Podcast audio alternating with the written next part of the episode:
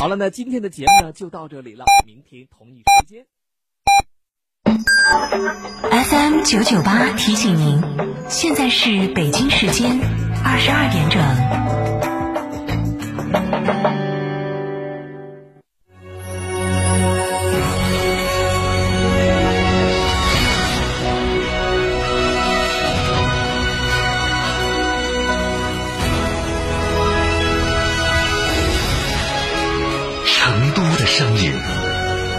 九九点八，成都电台新闻广播。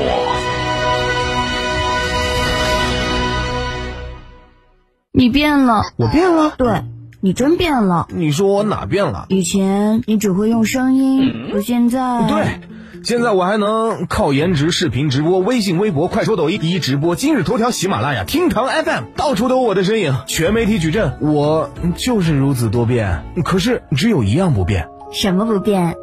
对你的用心不变。搜索微信小程序“成都天成声音传媒”，不变的用心，助力品牌凝聚力量，乘风破浪。品牌投播热线：八四三三六九五五，八四三三六九五五。购车零顾虑，北京汽车开启终身质保新时代，强势推出全系新能源车型免费三电终身质保政策。地址：火车南站西路一千六百一十六号，详询零二八六幺九八八八八七。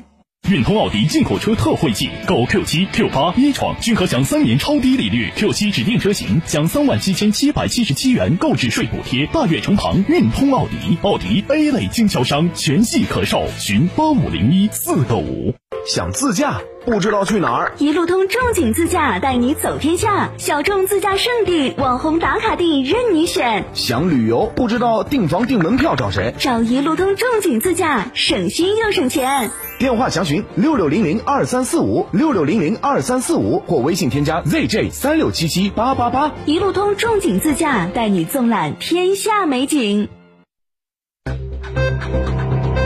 九九八快讯。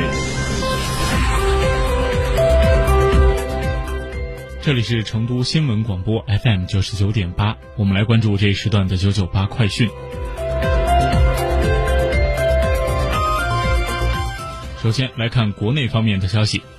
国新办在今天上午举行发布会，介绍今年的防汛救灾工作情况。国家防汛抗旱总指挥部秘书长、应急管理部副部长兼水利部副部长周学文表示，通过各项的救灾措施，加强种植的管理，通过一些农业技术手段，今年的洪涝灾害对我国粮食安全不会有影响。同时，周学文还表示，今年的洪涝灾害造成六千三百四十六万人次受灾，直接经济损失一千七百八十九点六亿元人民币，比前五年的均值偏多百分之十二点七和百分之十五点五。虽然七月下旬和八月上旬是中国防汛的关键期，但是中国的主汛期将延续到九月底，下阶段发生洪涝灾害的可能性仍然很大，防汛工作不能放松。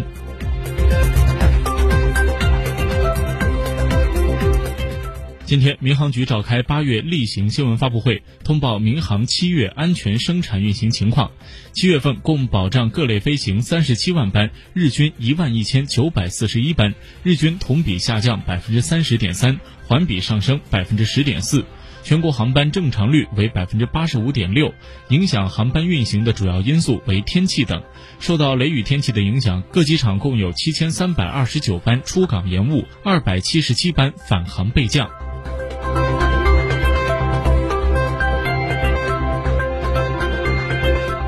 商务部外贸司司长宗长青今天表示，今年我国吸收外资情况总体好于预期，今年的服务业在吸收外资方面起到了支柱性的作用。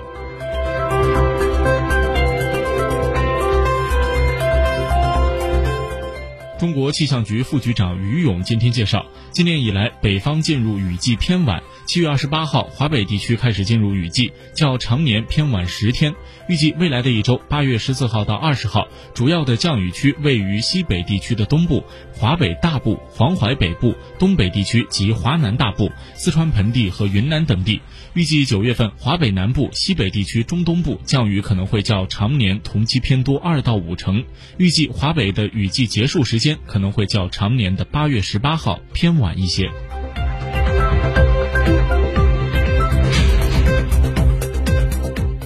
关于日前发布的科技人力资源发展研究报告二零一八研究结果显示，不考虑专升本、死亡及出国因素，截止到二零一八年底，我国科技人力资源总量达到了一万零一百五十四点五万人，规模继续保持世界第一，提升质量应该成为未来的科技人力资源发展战略的重点。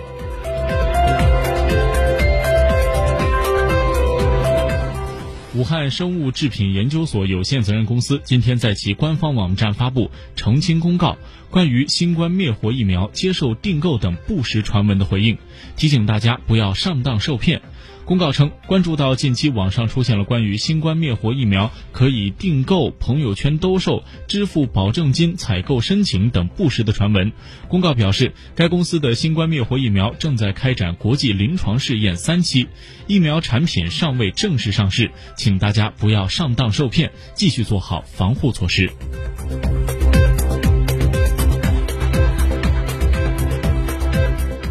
来把目光转向国际方面。近日，美国总统特朗普签署了一项行政命令，其中涉及了部分工资税递延的安排。根据这一行政令，对于年收入低于十万美元的员工，二零二零年九月到十二月期间可以延期缴纳工资税。特朗普还表示，假使他连任成功，那么他就会延长工资税递延的期限，并推动永久性的削减工资税。然而，美国媒体分析称，此举可能会危及特朗普在老年选民群体中的支持率。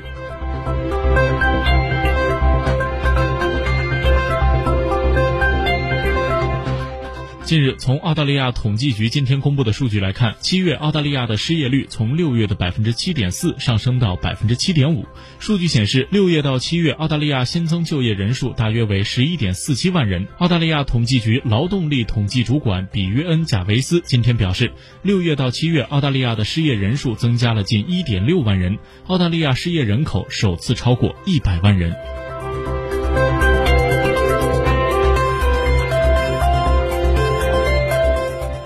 美国贸易代表办公室近日宣布，美国将对此前加征关税的七十五亿美元欧盟输美商品清单进行调整，剔除部分来自希腊和英国的商品，替换为同等贸易价值的法国和德国商品。美国贸易代表办公室当天发表声明表示，加征关税税率仍然维持不变，新关税清单将在九月一号正式生效。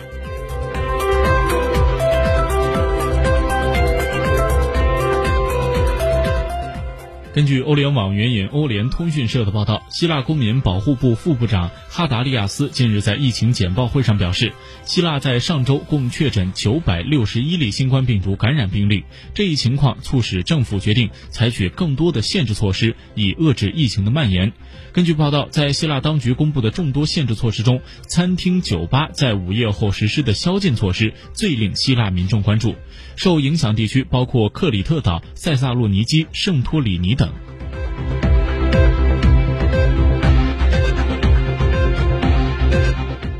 根据韩国国防部的消息，韩国边境地区连日遭遇了暴雨天气。截止到昨天，已经发现了八个可能从韩朝非军事区或其他地区被冲走的地雷。目前对附近的区域采取了出入限制，并调配人员开展地雷的排查。